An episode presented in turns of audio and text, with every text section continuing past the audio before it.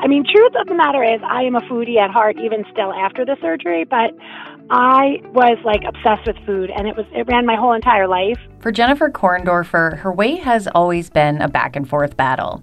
She was heavy as a kid, then lost a bunch of weight in high school, and then gained it all back after a bad divorce. And I was the biggest I was in my whole entire life. And food, not only, I mean, did I look forward to it because it tasted delicious, but I seriously, like, it was my comfort when I was upset or, you know, whatever, lonely. She had gone to the doctor and left with a diagnosis of high blood pressure and prediabetes.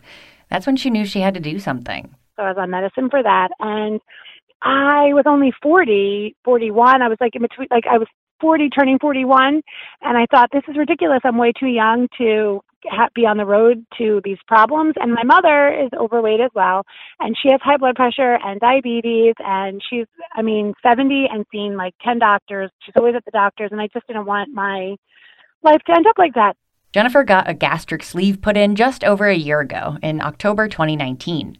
But surgery was a family affair last fall. Her cousin also had a procedure done that November, so they recovered together, keeping journals and figuring out diet plans in recovery.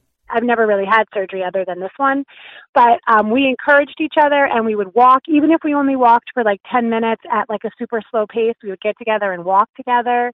And I mean, that really helped. It helped a lot. Jennifer says her whole life has changed with this surgery. Not just physically, but her mentality and relationship with food as well has changed. She told me a bit about her Thanksgiving this year. I like pie. I only eat pie on Thanksgiving.